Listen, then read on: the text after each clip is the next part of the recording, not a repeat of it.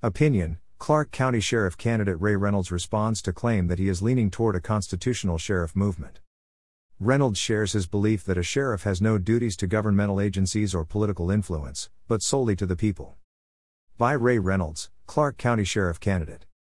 Last weekend, in a published report, writer Ann Donnelly claimed that I, Ray Reynolds, Clark County Sheriff candidate, am leaning toward a constitutional sheriff movement. It's disturbing that Miss Donnelly would unashamedly say these things to smear my name and defile my stance. Let me be very clear every sheriff is, or at least should be, a constitutional sheriff.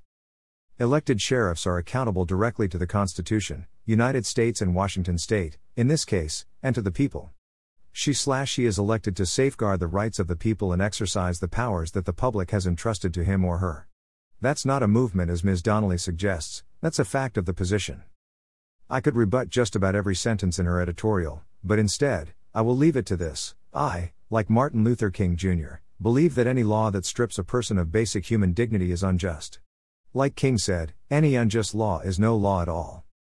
That said, there are some laws with which I do not agree, and yet I must uphold as a current officer, and I would have to uphold as sheriff. There are still more laws, such as I 1639, that are being legally challenged as unconstitutional.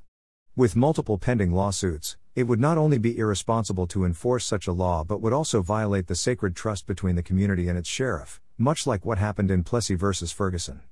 It was 122 years after his constitutional rights were blatantly violated due to an unjust and racist law that Homer Plessy was finally pardoned. The sheriff is the ultimate law enforcement authority in a county, whether Miss Donnelly likes it or not, because the electorate places him or her there. She slash she has no duties to governmental agencies or political influence, but solely to the people. If their sheriff will not stand up and protect the community from unjust laws, to whom can they turn when in need of protection? Ray Reynolds is running against John Horch in the race for Clark County Sheriff in the November 8 general election.